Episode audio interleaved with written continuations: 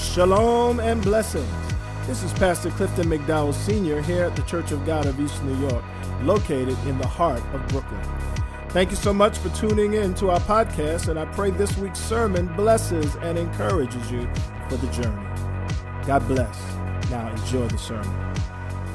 Well, um, I'm going to ask that you return in your Bibles to the book of Second Corinthians. The book of Second Corinthians. Second Corinthians, the letter to the church there in Corinth. Second Corinthians, chapter 11. Chapter 11. Paul finds it necessary to address his Jewish opponents who had set themselves up within the city of Corinth to influence the church that Paul, God had used Paul to plant. They came to the Corinthian church with a false message, making false claims to apostolic authority. Verse 1, Paul says, I hope you will, in verse 1, I hope you will put up with me in a little foolishness. Yes, please put up with me. He says, I am jealous for you with a godly jealousy. He says, I promise you, I promised you to one husband, to Christ, so that I might present you as a pure virgin to him. He says, But I'm afraid that just as Eve was deceived by the serpent's cunning, your minds may somehow be led astray from your sincere and pure devotion to Christ. For if someone comes to you and preaches a Jesus other than the Jesus we preach, or if you receive a different spirit from the spirit you received, or a different gospel from the one you accepted, you put up with it easily enough. I do not think I am in the least inferior to those super apostles. He says, I may indeed be untrained as a speaker, not as eloquent, but I do have knowledge. He says, We have made this perfectly clear to you in every way. Was it a sin for me to lower myself in order to elevate you by preaching the gospel of God to you free of charge? I robbed other churches. I, I looked to other churches to support me. I received support from them so as to serve you. And when I was with you and needed something, I was not a burden to anyone. For, for the brothers who came from Macedonia supplied what I needed. I have kept myself from being a burden to you in any way. And I will continue to do so and surely, as the truth of Christ is in me, nobody in the region of Achaia will stop this boasting of mine. Why? Because I do love you. Because I do love you, God knows I do. And, and I will keep on doing what I am doing in order to cut the ground from under those who want an opportunity to be considered equal with us in the things they boast about for such people are false apostles, deceitful workers, masquerading as apostles of Christ. And no wonder, for Satan himself masquerades as an angel of light. It is not surprising then if his servants also masquerade as servants of righteousness, their end will be what their actions deserve. We'll stop there. Paul is addressing the church because others have come in among them teaching them things that are apart from the gospel. Jesus had already left the church its marching orders. In Matthew 28, then Jesus came to them and said, All authority in heaven and on earth has been given to me. He told them, Therefore, go and make disciples. Make Jesus followers who actually follow me. A disciple. A disciple actually follows the Lord. He says, Make disciples of all nations, baptizing them. In other words, they ought to be baptized so they'll openly make a commitment, showing their commitment to Christ and the church. In the name of the Father and the Son and the Holy Spirit. And he says, and teaching them to obey everything I have commanded you. Teach them, train them, model before them, equip them to live out what I've commanded you. And he told them, and surely I am with you always to the very end of the age. Paul recognized that Jesus had given the church his, their marching orders, and what Jesus gave to the apostles, he gives to the church. The Lord had summarized the very spirit of the commandments in the law. Amen. When in Matthew chapter 22, when one of the experts in the law came to him with a question, Teacher, which is the greatest commandment in the law? Jesus, without batting an eye, without pausing, he says, Love the Lord your God with all your heart and with all your soul and with all your mind. This is the first and greatest commandment. And then he says, and the second is like the first love your neighbor as yourself. All the law and the prophets hang on these two commandments love God like this, love your neighbor like this. Then, the night before Jesus would go to the cross, before he was sitting with his disciples around the table, and he placed a caveat on the command of love in John 13 34. He said, A new command I give you love one another as I have loved you. He's telling him, don't just love your neighbor as I as you want to be loved. He says no because that'll make it all kind of arbitrary. That'll leave it too much up to you. He says no, love one another the way I love you. He says, By this everyone will know that you are my disciples. If you love one another, the love that you show one another, it ought to be modeled by my love for you. Do you get it? He says, I'm not leaving this up to chance. I'm not leaving this up to you. As you see me love, I'm the example. And so, Jesus left us our marching orders, told us what how about love, and that love was to be the key to fulfilling the Great Commission. And Paul goes around as a missionary declaring the word of God, sharing the word of God. He went to a young man named Timothy in 2 Timothy chapter 3.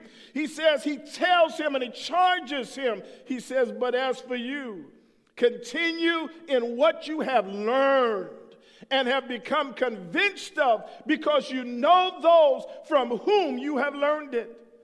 And he says, How from infancy you have known the scriptures, the holy scriptures, which are able to make you wise. You've known this. Wise for salvation through faith in Christ Jesus. He says, All scripture, all scripture is God breathed and is useful for teaching, rebuking, correcting, training in righteousness, so that the servant of God, so that the people of God, men and women, young and old, may be thoroughly equipped for every good work. God wants you to be thoroughly equipped. No matter what gender you are, no matter what age you are, He wants you to be thoroughly equipped for every good work. The reality is that we live in a day in which too many of those who say they are followers of Christ, they know more about movies and sports stars, know more about the stock market and government and politics, know more about what is trending on social media they know more about entertainers and song lyrics than they know the Word of God, than they know about the person of Christ, His church. His Word. And so they are easily deceived, easily lulled into a false sense of spiritual security, easily led astray, easily prone, amen, to embrace what Christ would reject. They are shaped more by the culture. They conform more to the world around them. And they are being transformed into the image of Christ by the Word of God in the inner workings of the Holy Spirit. You remember the fairy tale Snow White? There was a wicked witch who stood in front of this big mirror. And she looked into the mirror and she was looking for this mirror to compliment her. You know the story. She said, Mirror, mirror on the wall, who's the fairest of them all? And to her shock and amazement, rather than seeing herself in the glass, rather than the glass giving her the compliment she was expecting or wanted to hear, the image of Snow White appears in the mirror. And the wicked witch, she looks in the mirror, and instead of seeing herself, she sees somebody else. You know the story. She made up in her mind she was going to destroy that person in the mirror so that the next time she looked in that mirror, she would see herself. She would hear that mirror compliment her. You're the fairest of them all. I think sometimes when we read the Bible, we expect the Bible to be a mirror and show our image. But the reality is, when you open up the Word of God, you're standing before a mirror, but that mirror is not to reflect you. That mirror serves to give you a picture of Jesus Christ, the Lord of Lords and King of Kings. And then he challenges us to be like the one in the mirror, to be conformed to his image. The enemy wants to destroy that image, distort that image of Christ. And if he can't destroy it or distort it, he'll settle for keeping us distracted from being fully devoted to following Christ in every area of our life, of every moment of our lives. Romans 12, 2 tells us, Do not be conformed to this world, but be transformed by the renewing of your mind.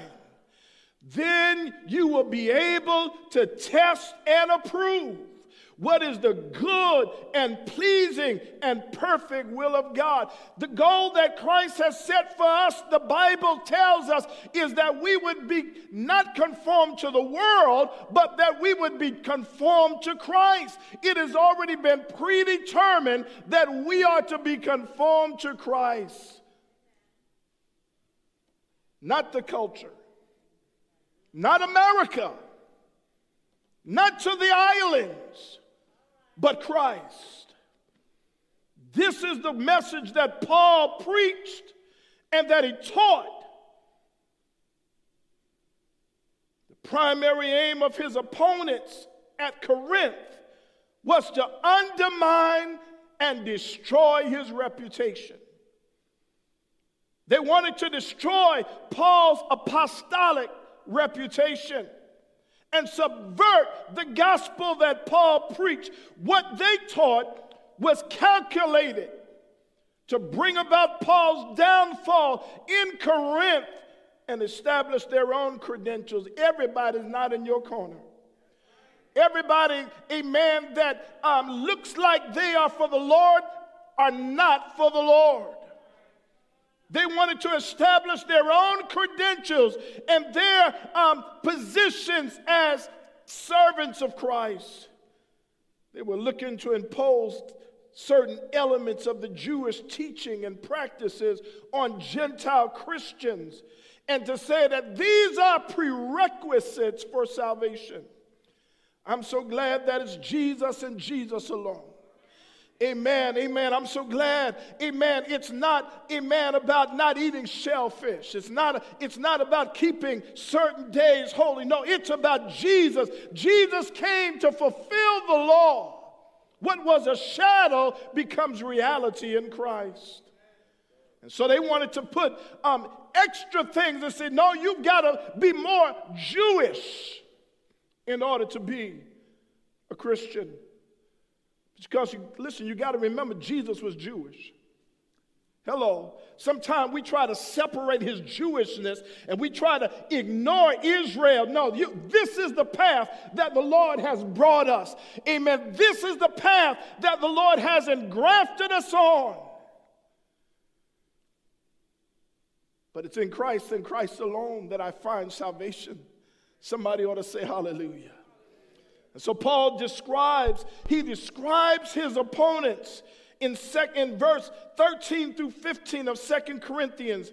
He says, For such men are false. They're false apostles, deceitful workmen, masquerading as apostles of Christ. No wonder Satan himself masquerades as an angel of light. And it's not surprising then if his servants masquerade as servants of righteousness. He says, but their end will be what their actions deserve. Some of the Corinthian saints were being influenced by those teachers who had infiltrated the church. And so Paul pleads with the believers in a spirit of meekness and gentleness to, for them to listen to him, to avoid having him to come boldly confront those who are behaving according to their flesh. False teachers to whom some of the Corinthians were listening had a faulty view of themselves. The Bible says you ought to not think more highly of yourself than you ought to. It says we ought to have sober um, estimate of ourselves. And listen, you, you are all wonderful, but don't go too far with that. You, you are all beautiful, but don't take that too far. See, you can get um, you can get high on yourself. You, you can get so um, con- conceited with your own abilities that you fail to recognize that, listen, you can't do it on your own. You need other people in your life. You can live in such a way and think your abilities and your gifts are so wonderful. that You don't have to look to God. You don't, you don't have to depend on the Lord. You can just do things your way. These, these opponents, these, these super apostles, they were measuring themselves by themselves and comparing themselves to themselves. They served as their own standard. Isn't that crazy? You measure yourself by yourself. Your standard is yourself. No, we answer to a higher authority as the people of God, as leaders, as men and women who are disciples of Jesus Christ. And it doesn't matter how young you are, how old you are, we all answer to the Lord. He's our model, He's our example, He's the standard, He's the image in the mirror. And so we've got to realize that we can't serve as our own standard. And certainly we can't allow the world to be our standard or the culture to be our standard. Because every one of us has been contaminated by sin. Yeah, that's right. Red, yellow, black, and white. We're all contaminated by sin. We're all, we all have sinned. All have sinned and come short of the glory of God. The wages of that sin is death. And that, that's a broad brush. All of us come, amen, tainted by sin. All of us. None of us are exempt. Our only legitimate standard is the Word of God.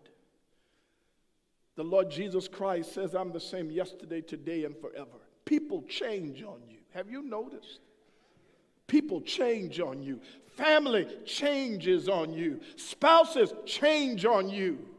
The world, neighbors, they change on you, but Jesus is the same yesterday, today, and forever. His word stands true.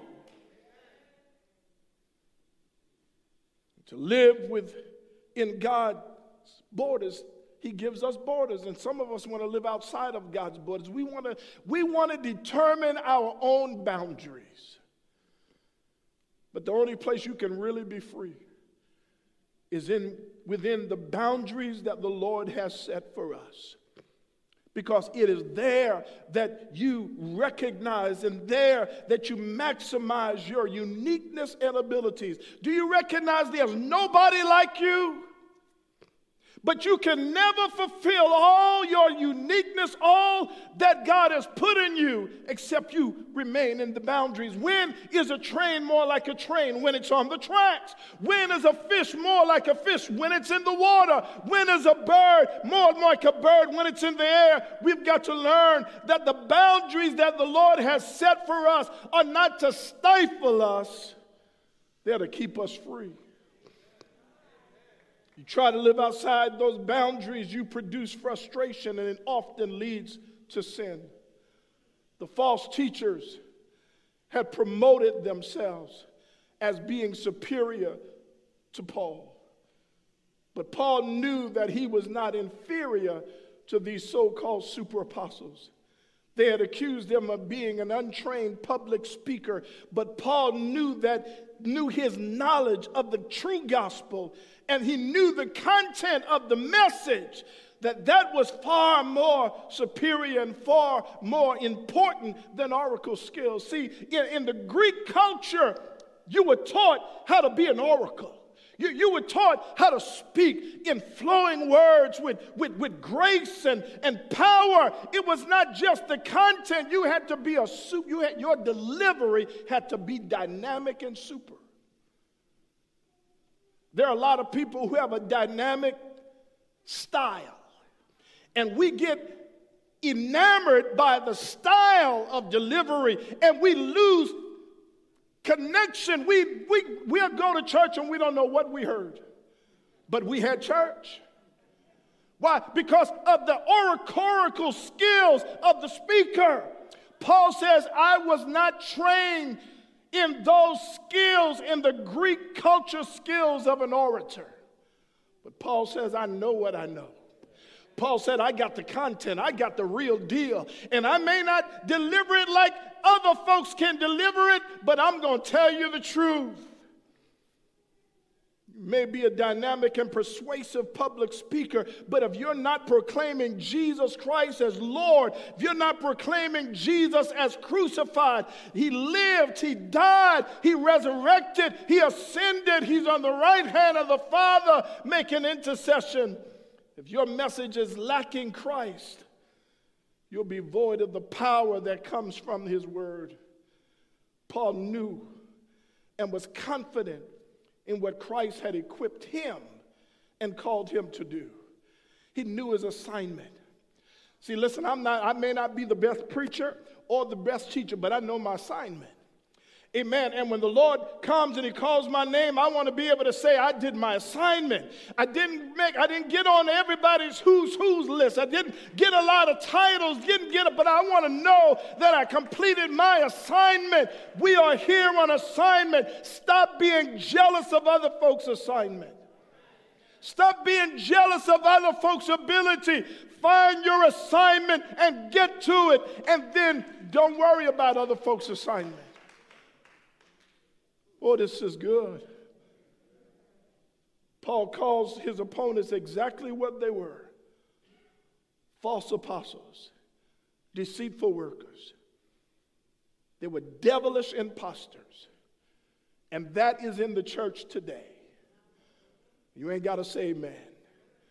And just as Satan disguises himself on this Halloween, just as Satan disguises himself as an angel of light in order to deceive and corrupt those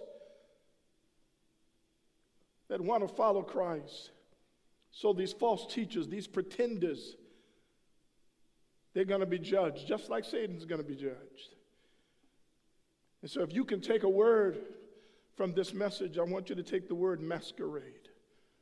Because I want you, I want you to leave here knowing the enemy's masquerade. Some things may look good, sound good, even make you feel good. But my prayer is that you will be able to have an increasing level of spiritual and natural discernment as you continue to mature in Christ and in life, so that you'll be able to tell yourself and those that you're discipling in the faith be careful because it's a masquerade. Can you say that with me? Say it's a masquerade. Amen. Deceptions and pretense are at work in order to disguise and cover up the trickery that's at work. What seems to be a treat is only a cunning ploy to deliver a deadly trick. It's a masquerade. Psalms, or 2 Peter, 2 Peter chapter 5 says, Be alert, be sober minded, be watchful. Your enemy, the devil, prowls around like a roaring lion looking for someone to devour. Resist him, standing firm in the faith because you know that the family, you know, because you know that the family of believers throughout the world is undergoing the same kind of suffering. Don't assume that Satan's temptations and tactics will always be devious. Obviously, devious. He's a liar, he's a deceiver. And he, he has practiced his trade for thousands of years. And so don't ever think he's not good at what he does.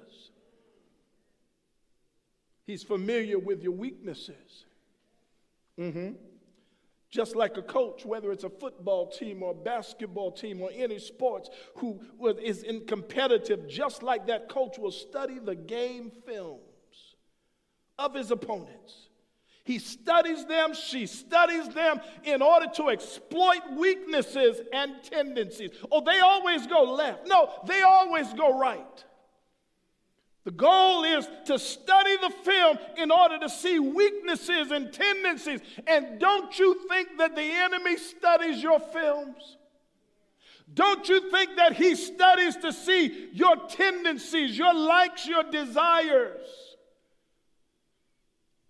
He's trying to see how he can exploit them, the enemy of your soul. He knows how to make giving into his temptations and suggestions appear to be the right thing to do. He, he knows how to make it appear to be a good thing. That's why we have to put on the full armor of God. That's why we have to stand. If If we're going to stand against the schemes of the devil, we've got to put on the full armor of God so that we'll be able to resist him as we hold fast to our faith. In the book of Ephesians, he says, finally, be strong in the Lord and in his mighty power. Put on the full armor of God so that you are you can take your stand against the devil's schemes for your struggle is not against flesh and blood. Your struggle is not against me. Your struggle is not against your husband, it's not against your wife, it's not against your children. Your struggle is not against who's in the White House or who's in Gracie Mansion. Your struggle is against the rulers, against the authorities, against the powers of this dark world, and against the spiritual forces of evil in, amen, the spiritual forces of evil. Amen that are all around us. He says, listen, he says, stand firm. Having done everything to stand, stand firm then with the belt of truth. Put on the belt of truth and buckle it around your waist with the breastplate of righteousness in its place. He says, Have your shoes on, your feet ought to be fitted with the readiness that comes from the gospel of peace.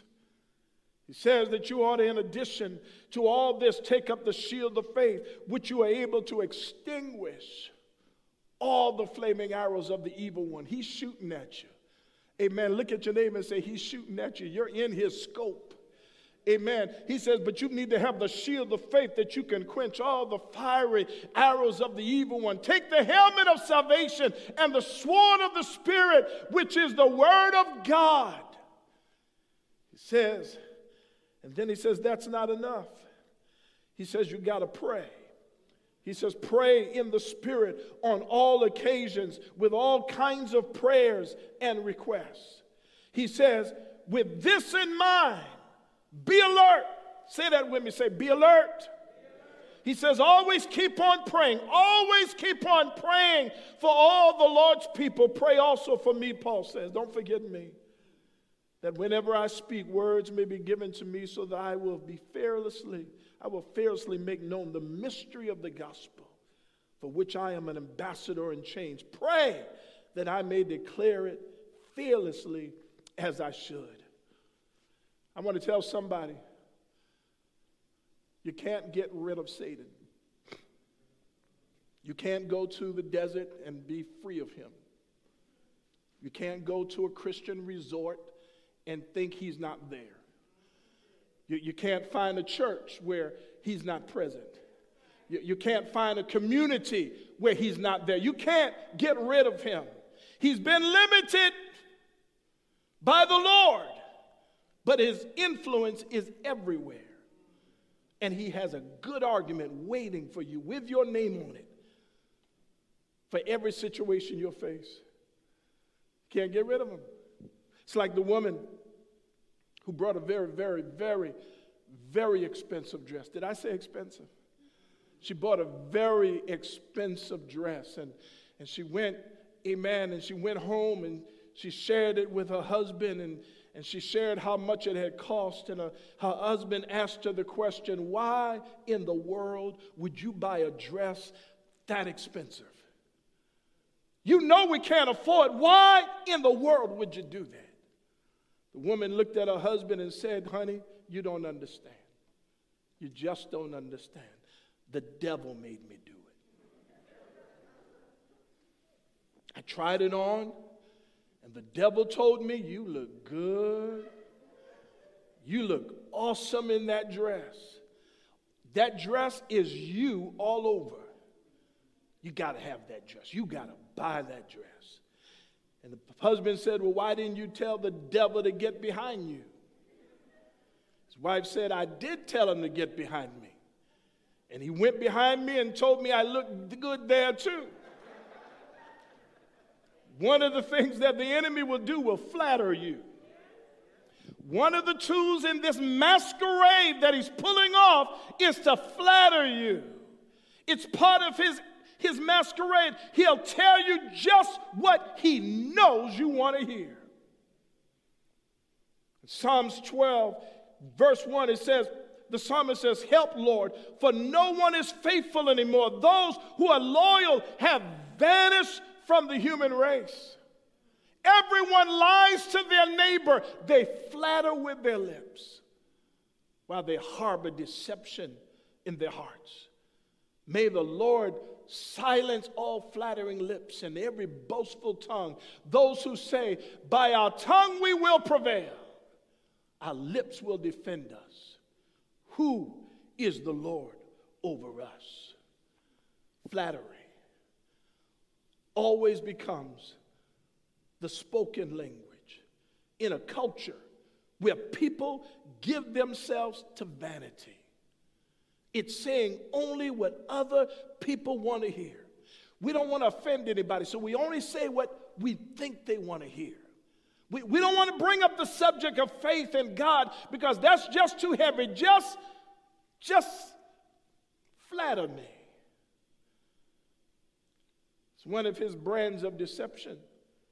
If you only hear what you want other people to say, then the end then you end up not being able to see the light of the gospel of Christ. The desire for flattery runs deep. And you may not think you want flattery, but we live in a culture that promotes flattery.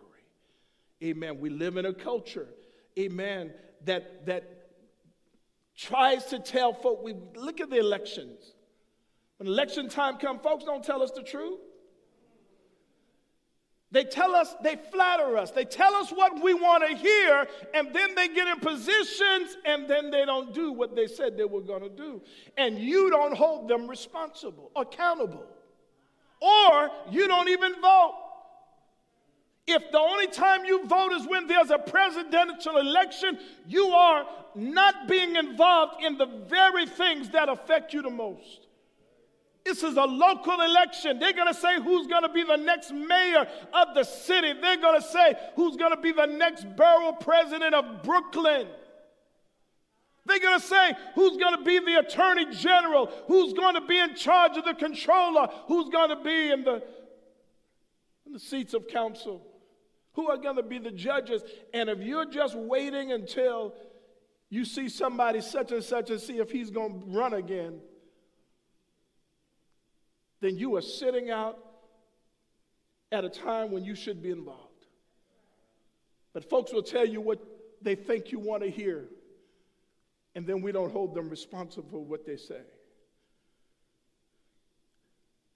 Isaiah told them in the book of Isaiah, chapter 30, he says, These are rebellious people, deceitful children, children unwilling to listen to the Lord's instructions. Listen to what he said. They say to the seers, See no more visions, and to the prophets, Give us no more visions of what is right. Tell us pleasant things. We want to go to churches where they don't call sin sin. We, we, we want to go, amen, to places where they just tell you how you can prosper and go around smiling all the time and so they said, Listen, just tell us pleasant things, prophesy illusions. Leave this way, get off the path, and stop confronting us with the Holy One of Israel. We just want to be affirmed.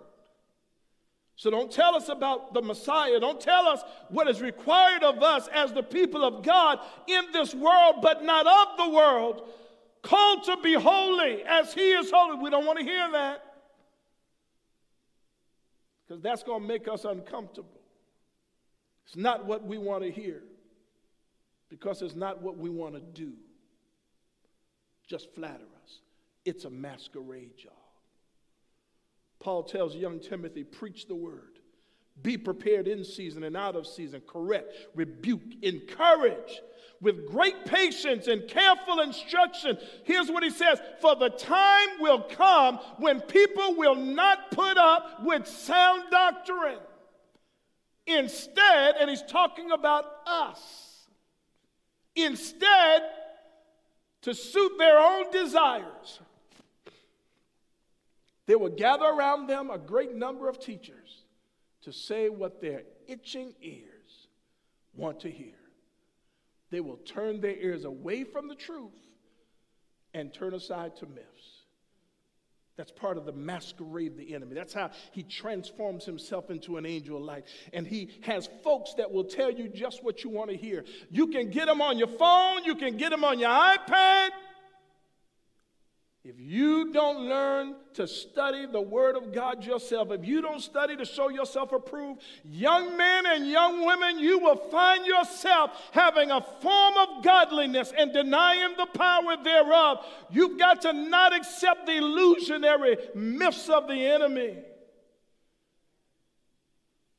told the Lord, I'm, I'm going to preach what you say. I'm not going to, I'm not going to, amen, call, call white black and black white. I'm not going to sugarcoat it. Why? Because your soul is at stake. You can go to hell feeling great. You can go to hell with a, with a closet full of clothes and shoes and cars and stocks, and it will not follow you. There is a hell. And it's worse than the hell you find here. The goal of flattery is to turn you away from the truth, from God's word, and what that word calls you to. But the flattery is part of the enemy's masquerade. Not only does he use flattery, he uses vanity. All his vanity, saith the prophet, Amen. It's a tool that the enemy, the enemy's masquerade uses. Satan is in the business of blinding people's minds so that they cannot see the light of the gospel of the glory of Christ. And to that end, he'll cause you to be wrapped up in your own importance. I'm so important. I'm so necessary. I, you know, I, I don't know how that, that church, I don't know how they're going to get along without me. I, woman, you need me. Don't, don't, don't upset me because I'll leave you in a minute. I'll leave you in a good heart minute. You need me. You know you need me. Man, watch how you watch, watch how you deal with me. You'll never find another woman like me. I make you look good. The enemy gets us wrapped up in our own importance focused on our own desires. It's all about me. Your, your mind becomes dominated by what's going to be the next game or the, the most recent um, reality show, the most shocking soundbite on social media. He tries to keep you talking about things that have no importance at all. Listen to your conversation. Nothing of real substance. We major in the trivial. Vanity. The aim, his aim, the enemy's aim in this masquerade is to keep you from ever thinking seriously about life. Do you know it's possible? It's possible to go to church, hang out with your friends, and never think seriously about the meaning of life, never think seriously about God's purpose for, for your life. Never think about what is God calling me to. Vanity is a trick of the enemy to get you consumed with nothingness so that you will never think about the real, true, serious matters of life. That's why you have young men and young women who never grow up. They're perpetual children because the enemy will, in this masquerade, not only does he use flattery, he uses vanity. Be careful how you just tell your child, oh, you can, you can, what's that song? You can fly, you can reach the sky, you can be anything you want to be. You are ignoring boundaries. You are ignoring what that God has parameters. You know they flunking out in school. You know that they're, they're, they're not doing what they're supposed to do, not doing their homework, and you tell them, don't worry, baby, it's going to be all right. Uh-uh, it don't work like that. Go back to school, get your degree, do the work. Okay. I give you one more. I can see we, time is far spent. One more tactic of the enemy. One of my favorite Christian writers, Warren Wiersbe,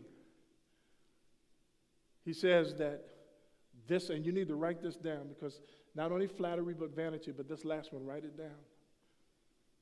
It's a tactic that is used in the universities, in government, politics, cults, entertainment, sports world. Motivational speakers use it, religious teachers use it. But it's part of the masquerade, the enemy's masquerade. Here it is. Write it down. Satan likes to use the Christian vocabulary, but doesn't use the Christian dictionary. You need to write that down. That's a tactic. That's part of his, his masquerade. He'll use Christianese, but he redefines the words. He'll use the Christian vocabulary, but not the Christian dictionary. He's been doing this since the beginning of time. In the Garden of Eden, Satan discussed wisdom with Adam and Eve. Knowledge, the knowledge of good and evil, is wisdom. And he, he promises them that wisdom would be found if they would eat the forbidden fruit. And yet he changes the meaning of what wisdom really was. He lied and said that the only reason God didn't want them to eat the fruit was because in doing so, they would be wise as God. they would become like God. But wait a minute, that's not what God said.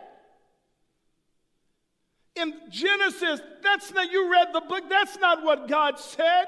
He says, you are, God told them, you are free to eat from any tree in the garden, but you must not eat from the tree of the knowledge of good and evil, for when you eat from it, you will certainly die. That's what he said.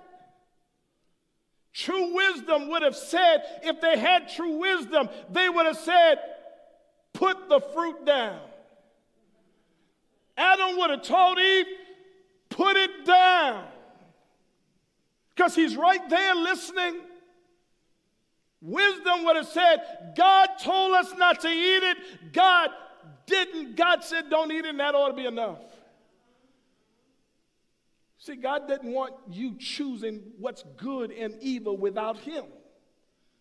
He, he wants you to have Him in your life, walking with you, talking with you, rather than you just coming up with your own conclusions. But it should have been enough. God told them, don't eat it.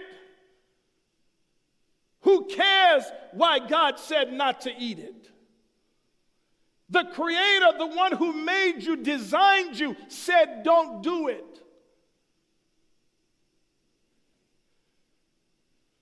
And that should be enough. More than enough of an explanation. It was the Christian vocabulary that was used without Christian dictionary.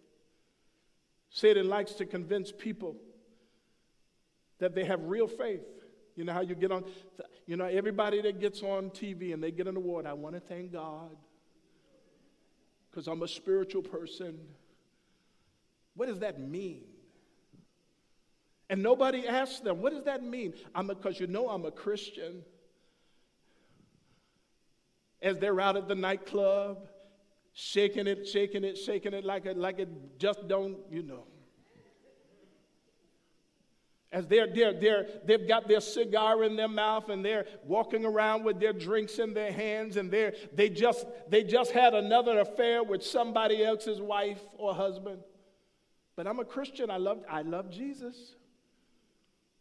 What is that? Using the vocabulary without the dictionary.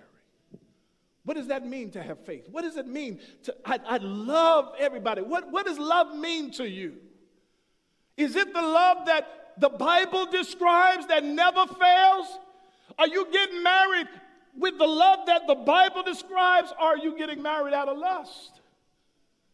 Are you walking away from a marriage that the Bible says love never fails? We live in a world where the enemy uses Christian terms. And if you've not listened to some of the commercials that have been coming on lately, can you see that the very commercials are using Christian songs? Christian lingo? Why? Because the enemy wants to get your attention. He wants to lull you into a false sense of security. But I've come to tell you it's part of his masquerade. He's masquerading, and he's pulling too many of the saints in. I challenge you. I challenge you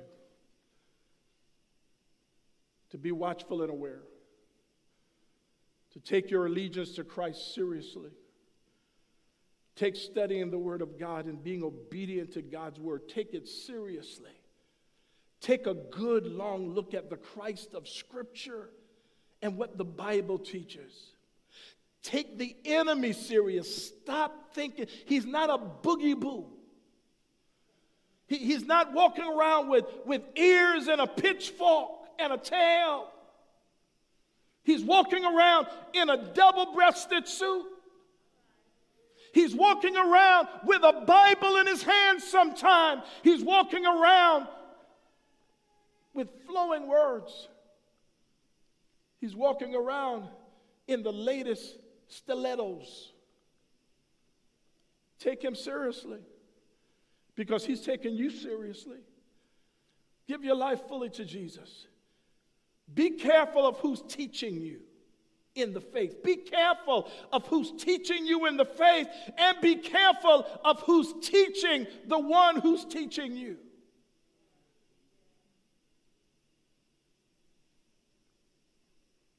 And I challenge you on this last day of October 2021 return to gathering with your brothers and sisters physically. Get out of your bed, get out of your pajamas, put on some clothes, and come to church. It's time.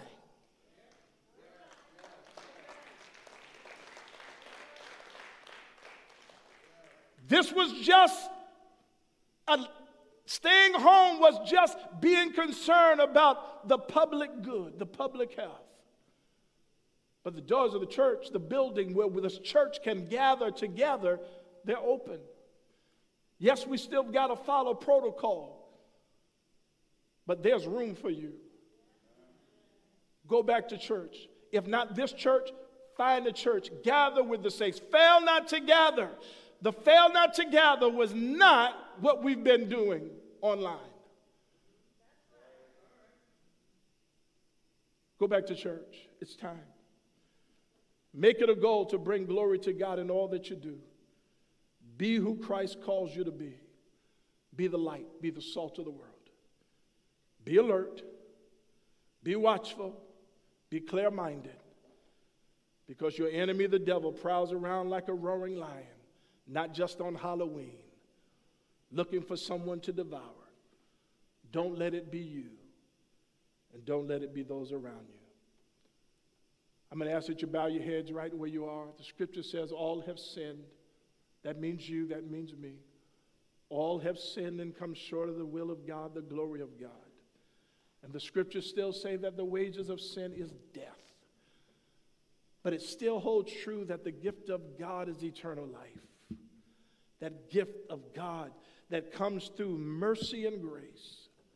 Right where you are in this room or at home, wherever you are listening, whether you're listening to this as a recording or as we are talking live, you can ask for forgiveness. You can ask and receive God's forgiveness. Give Him your whole life today. Make Him Lord of your life. Acknowledge that you've sinned. Acknowledge that you've gone your own way. The Bible said if we would confess, He is faithful and just to forgive us and cleanse us from all unrighteousness. He said, Whoever calls in the name of the Lord shall be saved. He said, If you'll come to me, he says, I stand at the door and knock, and if you'll open the door, I'll come in. Amen. Father and the Holy Spirit will come in and we'll have fellowship with you. But it is appointed unto man once to die, and then you must stand before a holy God, and you've got to give an account. And I'm trying to wake you up, shake you up, that it's a masquerade the enemy is using all over the world. In Brooklyn, in New York, Ohio, Atlanta, Florida, Arizona, New Jersey, all over the world, he's using it, Virginia. It's a masquerade. He's got all kinds of masks, he wears all kinds of costumes. But his goal is to steal, kill, and destroy. Jesus says, I've come that you might have life and that you might have it more abundantly. Seek the Lord while he might be found. Call upon him while he is near. Father, I pray for those that are in this room. I pray for those that are listening and looking on. I pray, dear God, that you would stir their minds up, help them to think seriously about their soul, about the direction that their life is lead going into. I ask, oh God, that you would draw them to you. That Holy Spirit, that you would convince them that they need you that you would open up our eyes to see. Help us to see through, discern through the vanity, the flattery, and the vocabulary of the enemy. Father, I thank you that you still reign. You reign in majesty, victoriously, gloriously. I thank you, dear God, that we are still on the winning side with Christ Jesus. I thank you. Help us to walk the walk and not just talk the talk. Help us to be there, God, the light of the world and the salt of the earth that you called us to be, that people would see our life and they would be drawn to you. Help us to love like you loved. Help us to do like you did. In our time and in our generation, I pray. Touch somebody even now, I ask you, Father, in the name of Jesus. Amen. Thank you for joining us this week. And if you enjoyed this podcast, please subscribe, share it with your friends, and tag us in your social stories at COGENY. Thank you to those who have given generously to this ministry in the past. And if you'd like to become a contributor, head over to cog-eny.com. That's cog-eny.com. And just click on the offering and donations tab. Again, thank you so much. Now, God bless.